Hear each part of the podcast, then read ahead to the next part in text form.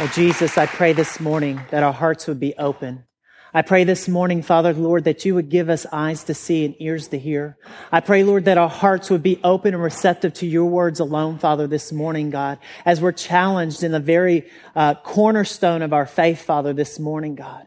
I pray, Lord, that hearts would be open, that walls would tear down, Father. I pray, Lord, that your spirit would be here, Father God. And that, Lord, that those of us who need to make changes, those of us who need to encounter you, Father God, would. We all, we all need a touch from you this morning, Father God. So, Lord, we'll submit this time to you. We'll submit our agendas to you, Father, and we'll just ask for you to come and be with us in this time. In Jesus' name, amen. Good morning. Would you stand with me? We're going to get right into our scripture this morning. Today ends our series on the parables, and today we're doing the parable of the lost sheep. So if you'll read with me. Now the tax collectors and sinners were all gathering around to hear Jesus. But the Pharisees and the teachers of the law muttered, This man welcomes sinners and eats with them. Then Jesus told them this parable. Suppose one of you has a hundred sheep and loses one of them. Doesn't he leave the 99 in the open country and go after the lost sheep until he finds it? And when he finds it, he joyfully puts it on his shoulders and goes home. Then he calls his friends and neighbors together and says, Rejoice with me, I have found my lost sheep. I tell you that in the same way, there will be more rejoicing in heaven over one sinner who repents than over 99 righteous persons who do not need to repent. Father, I thank you for your word. I thank you that it does bring life. I pray that our hearts are open and receptive to it today. In Jesus' name, amen. I want you to know that I am here today motive driven. And my motive today is for us and our faith to be challenged. My motive today is that your Christianity be put on the line and that you define who it is that you say that you are and who it is that you say that you follow. Today, I want to talk to you about this concept of being a follower of Jesus Christ. When I was praying about today's message, God gave me a word for our body. And I was a little bit timid in bringing it at first because I believe, I just honestly, I was a little bit nervous that it was going to offend some people. And, uh, and as I, as I began to pray and begin to talk to the Lord about it, I even asked him if I had to share it. And, uh, and, and he said it's okay. Do you know it's okay for you to be offended? Do you know that sometimes Jesus used offense to stretch you and to grow you and to mature you to be more and more like him? All in scripture, we find Jesus speaking to people. He was offending people left and right, left and right. People were looking at him with such offense to the point that they wanted to put him on a cross and kill him. And so this morning, if anything that you've already seen from our 180 group has offended you, it's okay. You're growing, you're, we're all in process. And if there's anything that I'm going to say that offends you, it's okay too. I'm just going to pray that you are working through it and God begins to speak to you and, and speaks to your heart this morning. Amen? Amen. So God's word for today, I believe, is a fierce and a strong word. And this is what he said to me. He said, I want you to tell the people that today I want to tear through facades and I want to rip down reputations. I want to tear through facades and I want to rip apart reputations. I feel like the Lord wants me to tell you that he has found you. That he has found you. And it's time to move beyond the menta- mentality of the lost and into the reality of the found.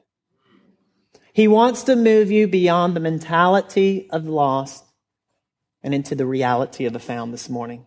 Scripture tells us in Isaiah 53, all of us like sheep have gone astray. And I know that you can't look at one person in this room that can't attest to the fact that at some point in your life you have gone astray. At some point in your life, there has been a blemish made on your life. And some of us live that day to day to day, struggling through, week to week, struggling through the marks insurmountable. So we understand what it is to be blemished and go astray. I believe that there are people here this morning that have been found, but it's only on the external. There's rejoicing on the external, but there's real bitterness and crying and walls internally. And I believe that God wants to get to the very core of our hearts this morning, into the deep crevices and cracks that we so cleverly conceal with our facades and with the walls that we build. Do you know that a facade, all that is, is a wall that we build and a picture that we paint that we want everybody to see? And as we become more and more acclimated to perhaps a church body, it becomes harder and harder to walk away from that facade because what will they think about me? What will she say about me? What will happen if they see me go forward? What will they be thinking? So, my question today for our body, in keeping with what I feel like the Lord has given us, is Are you a fan of Jesus Christ or are you a follower? Are you a fan of Jesus Christ or are you a follower? I've been a fan of many things. In fact, I remember La Vergne High School. That was the school that I went to.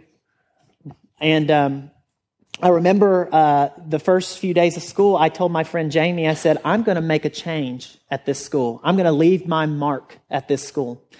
And so it was first period one morning, and I just, I just left class. I got right up out of class and I left. And I went into the hallway and I started screaming down the hallway one of the cheers that the cheerleaders do. I don't remember what it was, some cheer. But I, I just started yelling cheers in the middle of first period, and I started opening teachers' doors, saying the cheers, inviting people to come with me out in the hallway. And before you knew it, the entire school during first period was out in the hallway doing a spirit run in the halls of La Vergne High School.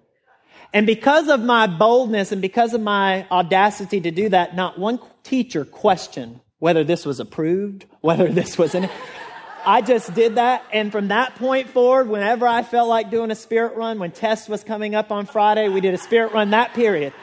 Every single week, we did a spirit one, run during the football season. I remember one time there was the superintendent was visiting, and I come. I usually was about you know way ahead of the crowd because I was opening doors with her. I came around the corner, and the teacher looked at me, and she knew exactly what was about to happen. And the superintendent standing there, I said, "Get ready, here it comes!" And out the door, they just all trampled all over him. I was a diehard fan at my, at my school. I was the one that would paint his chest with a big L for LHS and I would run with the flag. And I just, I loved cheering for the Wolverines. Now we were horrible, but I loved cheering for them. for all you Smyrna people, okay? But I will say it was my senior year that we beat Smyrna High School in football. okay? My senior year. Only time it happened, only time it probably will happen, but it did. but man, I was a fan and I was a faithful fan. And I had all of the perks of being a fan. But you know, one of the things, one of the characteristics of a fan is that you'll be at every event, and fans are event driven. Fans are event driven. We go from event Fans go event to event to event to event, waiting for the next thing. And isn't that how some of us are in the body of Christ? Waiting for the next thing, waiting for the next revival, waiting for the next prayer meeting, waiting for the next big thing that's popular so it doesn't make me have to commit or sacrifice or do anything on my part. Fans are uh, different and, and unique in a way that they want all the benefits of being a part of the events and being a part of the fan club, but they have no real knowledge or real relationship with anyone on the team. Are you a fan or are you a follower of Jesus Christ? A fan is defined as an enthusiastic admirer. An enthusiastic admirer. Are you an enthusiastic admirer of Jesus Christ? Are you showing up to all of the church events with your, your, your chest painted, big JC? Are you raising your hands and worship and shouting louder than anybody around you? Are you writing the largest check and putting in the offering plate and calling that a relationship with Jesus Christ? This morning, I want to challenge you in your faith because I believe that in this room we have fans. And in this room, I believe that there are followers. Which are you? Which best and more, most accurately describes who you are?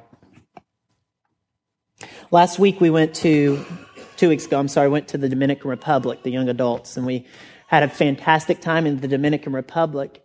And while I was there, it stand, as everybody says when they come on mission, come back from mission trips, man, I just have so much. God just gave me so much. And that same is true with us. All of us receive just, uh, just many, many, many things from the Lord. And one of the things the Lord did in my life was challenge me on this principle of are you a fan or are you a follower? And I'm, I'm taking a lot of today from um, a book called Not a Fan by Kyle Idleman. And this is my attempt to give him credit for where credit's due, okay? So if you want to, you should get this book. I think it will really rock your world, and it has mine. I want to start by saying there is absolutely nothing, there is absolutely nothing more important than being a follower of Jesus Christ. There is absolutely nothing more important in your life than being a follower of Jesus Christ. Now, I want you to note something that's very important here. I did not say the most important thing in your life is being a believer of Jesus Christ. I purposely said that the most important decision that you ever make is to be a follower of Jesus Christ. I believe that the church at large, the church at meaning the whole body of Christ, I think we have done a disservice to Christianity in separating the message of the believer and the follower. The believer and the follower. Guys, believing and following are intertwined. Believing and following cannot be separated. Believing and following are, are, are connected together at the hip and they're not to be separated. Biblical belief, biblical belief is following. So are you a follower or are you a fan?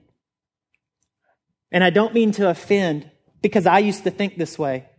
But I don't believe a prayer that I said when I was nine years old is the only thing that got me into heaven to where I turn around and I can live a life whatever I want to live and just meet him at the pearly gates. I don't go from nine year old to pearly gates because let me tell you something. I don't want to go there quite yet. I'm getting ahead of myself. James, James chapter 2 says this You believe that there is one God? God? That's good. So do the demons, and they shudder.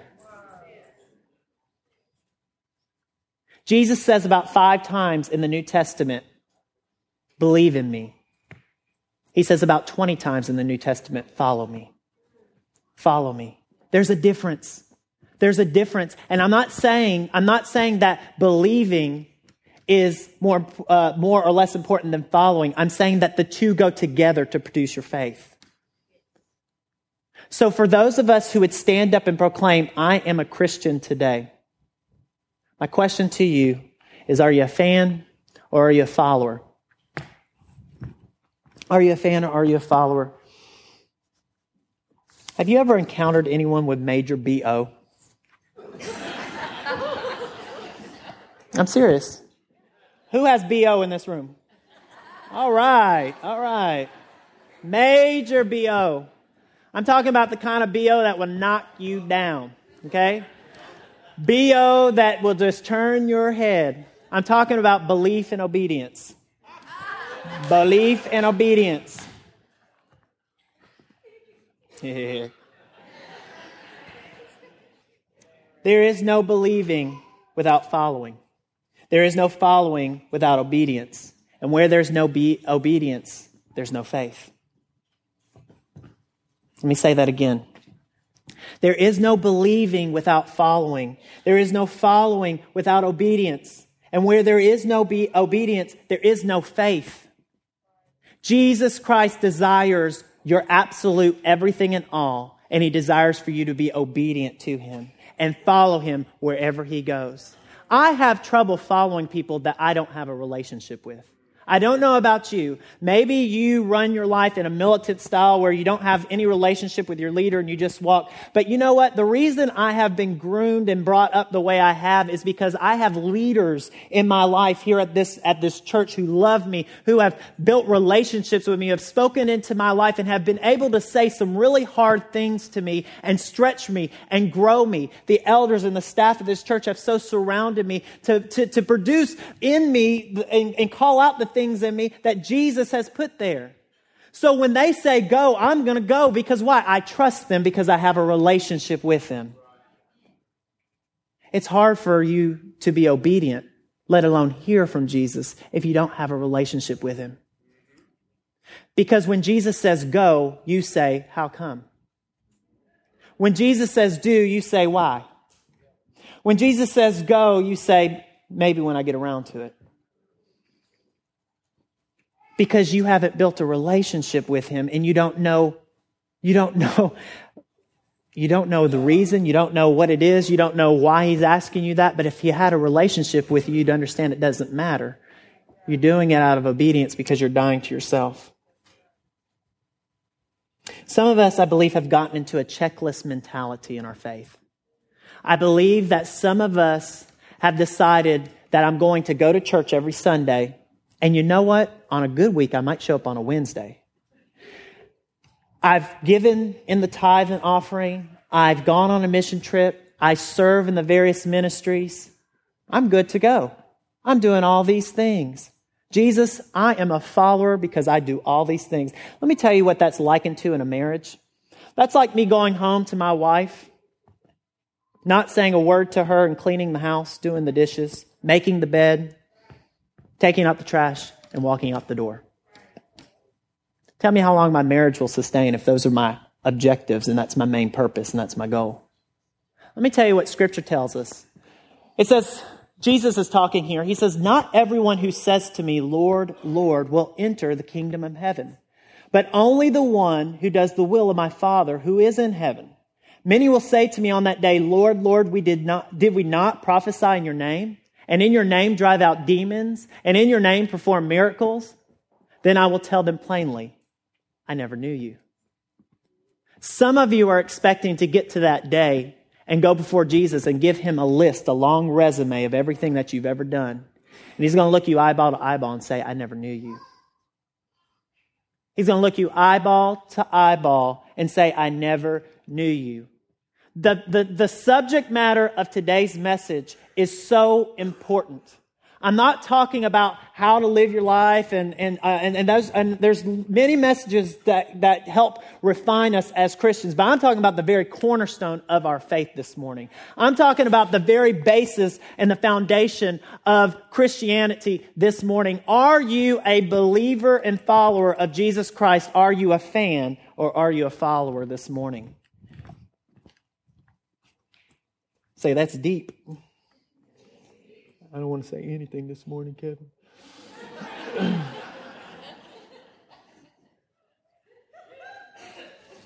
I want to spend some time this morning talking about the fan versus the follower mentality because I believe there are some here today that are fans wearing the facade of a follower. And so, what Jesus decides, uh, what Jesus needs us to do, and what I believe that we need to do, is we need to define the relationship. How many have ever been in a relationship before or are presently in a relationship? Okay, most people, most people have experienced relationship before. And everything is going great. And a certain time comes along in your relationship where it's time to have the conversation, the talk. Okay, girls know I'm talking about, yeah? Okay. Guys t- t- typically try to avoid that, you know, but it's time to define the relationship. I remember when I met Sherry, I was amazed at her beauty and her good looks and her personality and how wonderful she was. And she was enamored by how awesome I was. how studly and patient and long suffering. How kind and gentle and humble I am. And it came a point in our relationship that we needed to define the relationship. And if I remember it correctly, I believe it went a little something like this.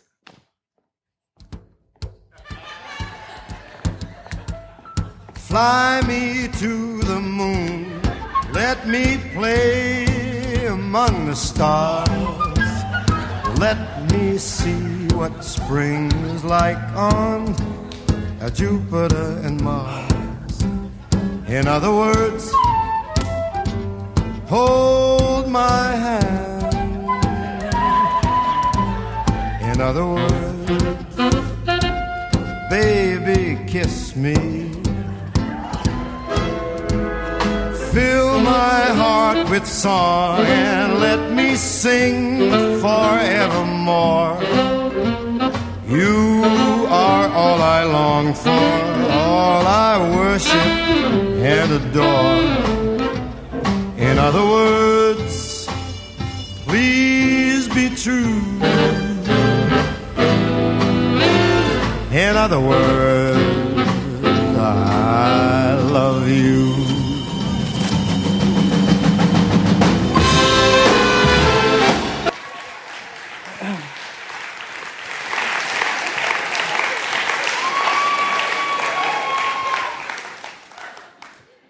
Something like that.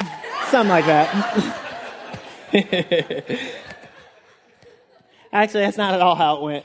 Uh, in fact, when I first met her, I think she thought I was a creep. Um, she, uh, our first defined the relationship conversation, she told me I had never, ever, ever, ever been in a relationship, and I'm not about to change that today. Okay? That's how our first DTR went. Of course, we know the end of the story. Yeah. Yeah. Amen. She's blessed. Um,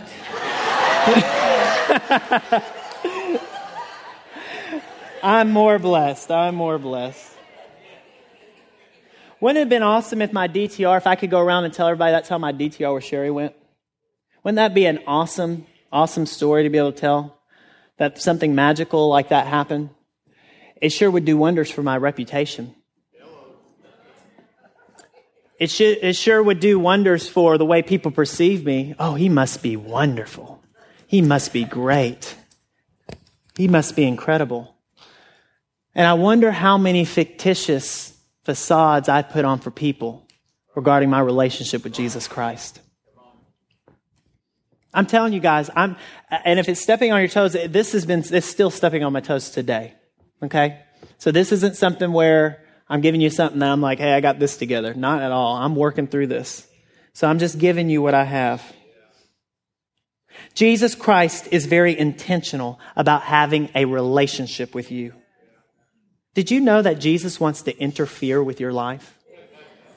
He wants to interfere with every piece and nugget and nook and cranny of your life. He wants every part of it. So much that he's not willing to share you with anybody or anything, period. Let me tell you what, how Jesus wants to know you. There's a word in the Hebrew called yada, and uh, yada in the Old Testament is used to describe uh, the intimacy between a man and a woman. Okay, the, how you would know maybe your spouse. It's not just know you like I know your name or an acquaintance, but it's an intimate knowledge of one another. And I, I believe I, I, read, don't quote me on this, I believe I read is about 830 times in the Old Testament. So big, big word, but this is what it means. And, and to, to, give us some scripture here, uh, to put it in reference, in Genesis 4, Adam knew Yada, his wife, Eve, and she conceived and bore Cain. Cain knew Yada, his wife, and she conceived and bore Enoch. Adam knew Yada, his wife again, and she bore a son and named him Seth. Yada, yada, yada, yada. okay?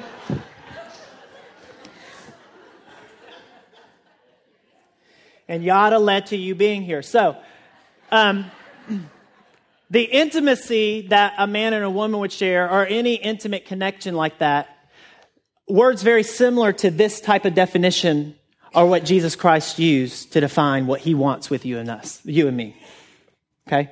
He wants us to have this type of intimate connection with him. So I want you to think of your spouse, or I want you to think of a significant other, I want you to think of your most intimate connection.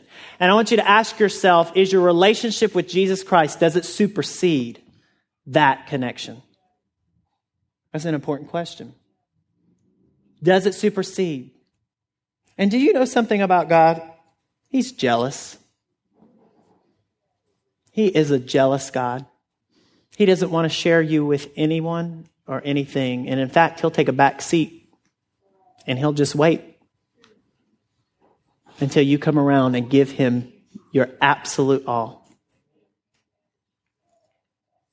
There are people who know Jesus, and there are people who know about Jesus. Which are you? If following Jesus would cost you everything, would it still be worth it? If Jesus, uh, Jesus wants those who are not pretending to have it all together. Guys, I don't have it all together. I know some of you do, but I don't. Okay? I don't have it all together. But guess what? He's not looking for, for, for, for perfection. There are people out there that want the benefits of being a follower, but want to give the commitment of a fan. So here's what it boils down to. The very essence of our relationship with Jesus Christ and following him is this. If anyone will come after me, he must deny himself and take up his cross daily and follow me. If anyone would come after me, he must deny himself and take up his cross daily and follow me. So who's the invitation extended to? Who's the invitation extended to? Anyone. Anyone. Does that mean alcoholics? Anyone. Does that mean sexual past? Anyone. Does that mean thief? Anyone. Ex-con. Drunk. Pothead. Divorced. Addict. Republican. Democrat. Everybody. Everybody, everybody, anybody. The invitation is open to anybody. And some of us don't even get that far because we're too worried about who the anyone would be.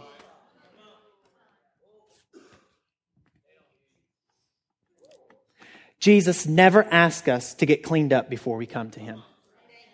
And when the shepherd finds his sheep, he is not at all concerned about the mess it's in. He rejoices because what has been lost is now found. And I dare to tell you that there is more than one being found experience in my life. Every single day, I probably go through an experience where the Lord is finding me because I am dumb just like a sheep.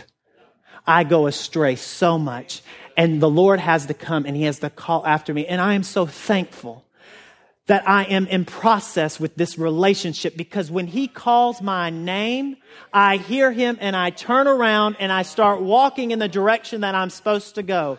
But if I didn't have a relationship with him, I would look over my shoulder and I would say, huh, and I would keep walking the way that I am. And you know what? He's after me. He's pursuing me. But guess what? He wants me to pursue him. He wants me to give, he doesn't want to share whatever's over there with, with him. He wants me to give my all completely to him. Where are you today? Where do you sit? Are you a fan or are you a follower this morning of Jesus Christ? What does your faith mean to you?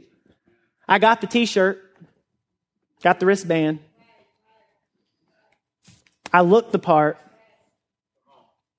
but what's the truth? What's my heart like?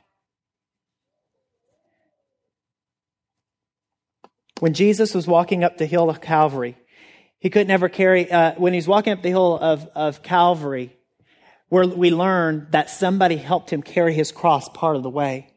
And you know, for me, what that speaks to me is Jesus Christ was not only our atonement for our sin, but he also was the failure for us. Because guess what? There are going to be days when I take up my cross and I drop it. I drop it.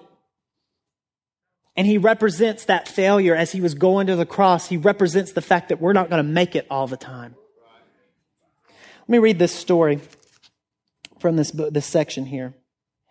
A few years ago, this is the author writing. A few years ago,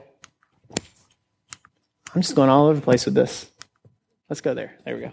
A few years ago, my wife bought a white love seat to go in the room where the white carpet in, with the white carpet in the house. I should tell you that we didn't put in the white carpet. It was the lovely decision of the childless couple that occupied the residence pr- prior to us.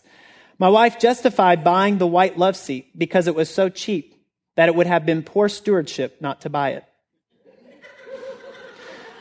So we had a white couch on the white carpet, but my wife laid down the law and made sure that the kids knew that they were not allowed in the white room. It seemed to be working fine until one day my wife was straightening up that room and she discovered a secret that someone had been keeping. She happened to flip over one of the couch cushions and there was a stain. She called me into the room and showed me the pink fingernail polish blotched on the white cushion. She wasn't happy. We called our girls into the room. She had the cushion flipped back over so you couldn't see the stain.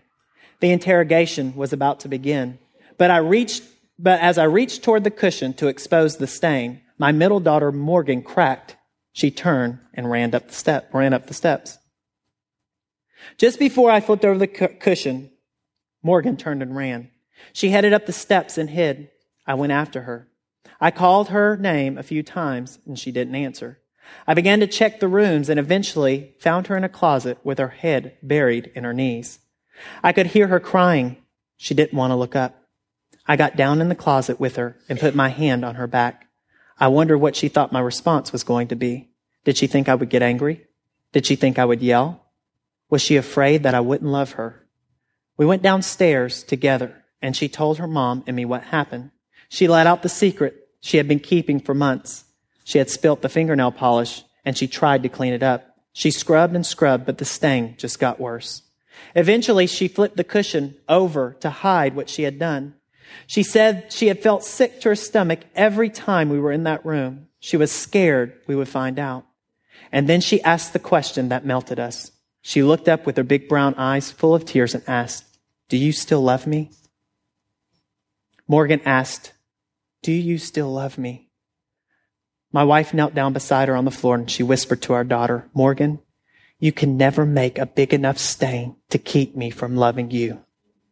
I wish I could tell you that somehow we were able to get the stain out, make the couch white again, but that stain is still there. It will always be there. But a funny thing happened.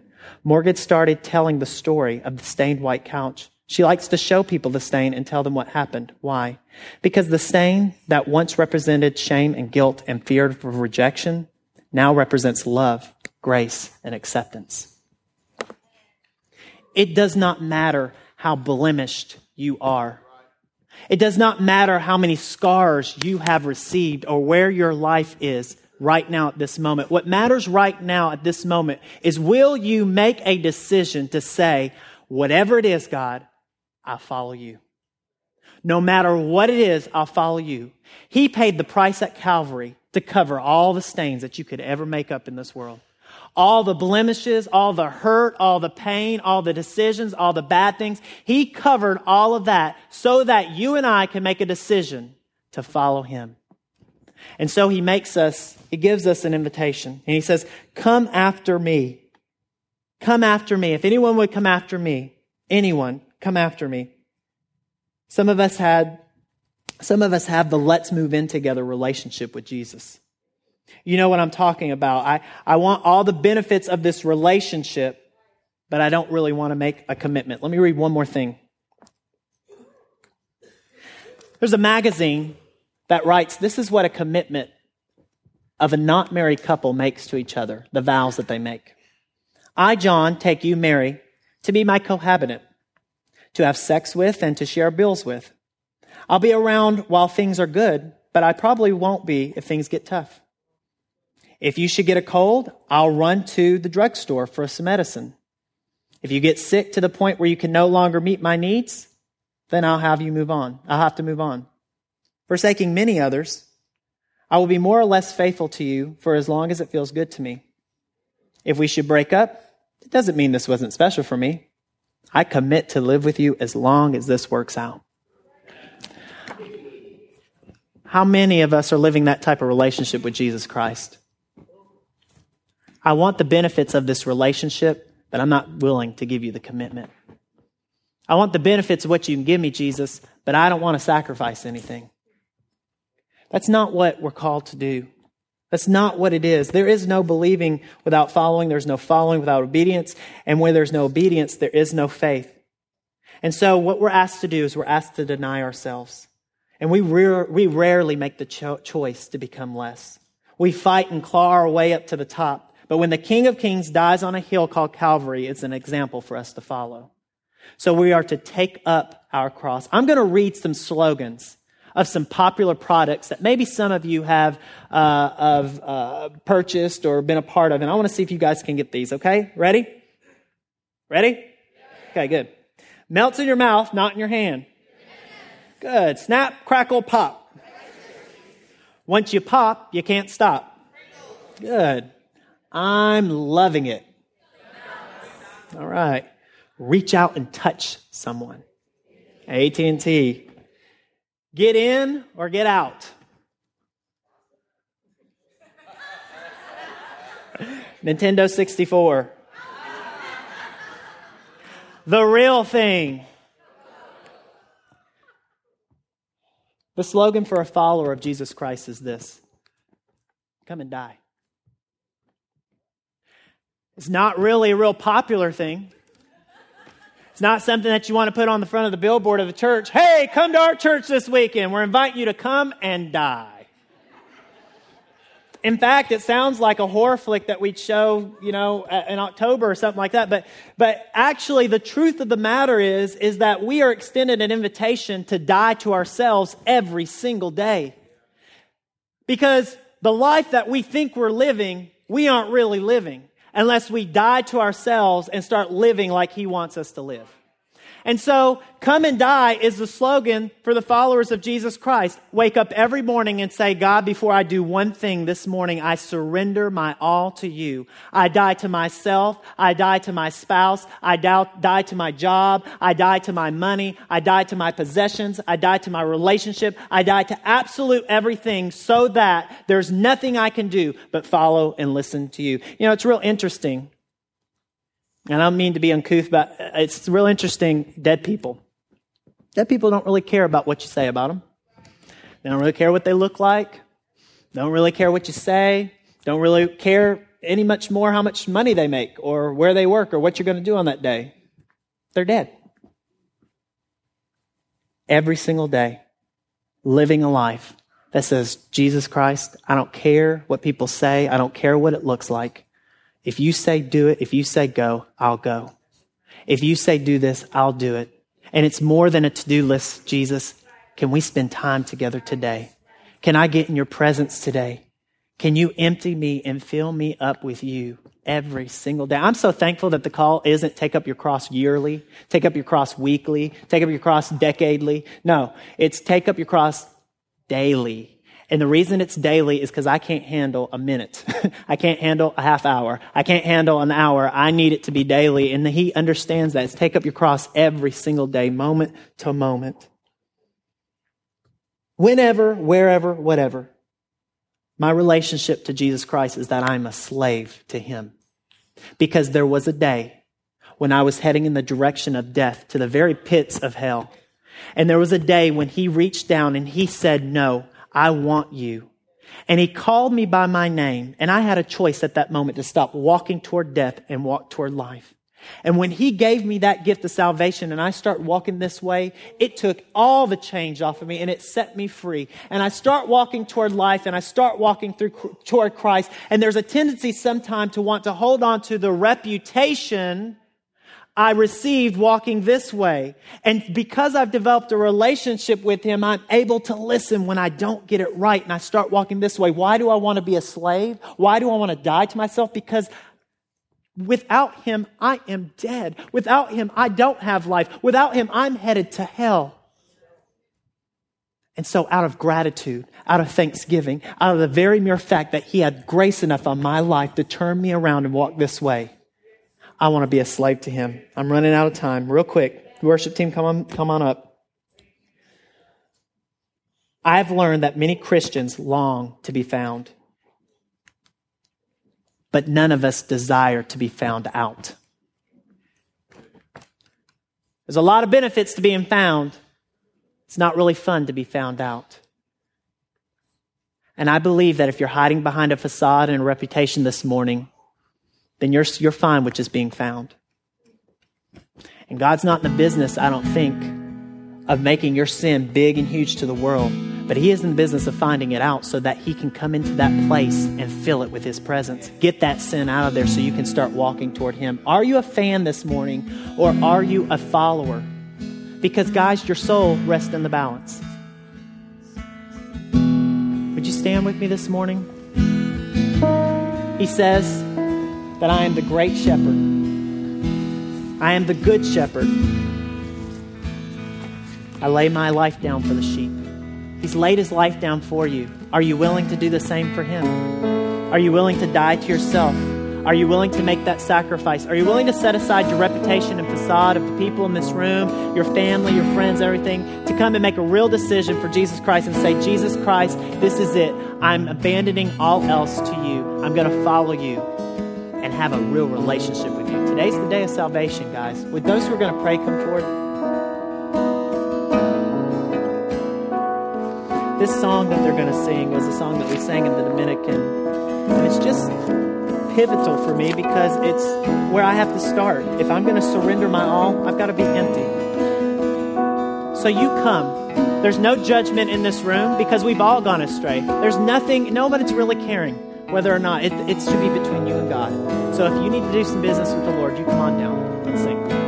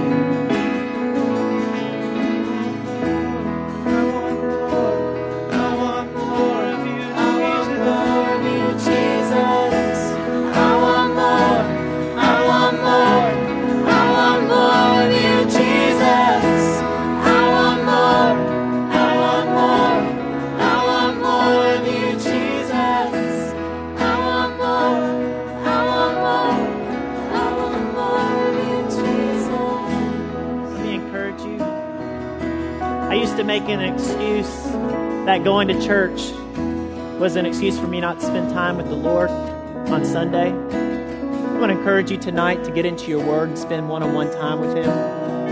Spend one on one time with Him. And really just get before Him and talk to Him. Tell Him about you. Tell Him what's going on with you because He wants to hear. Raise your hand. Let me give you a blessing.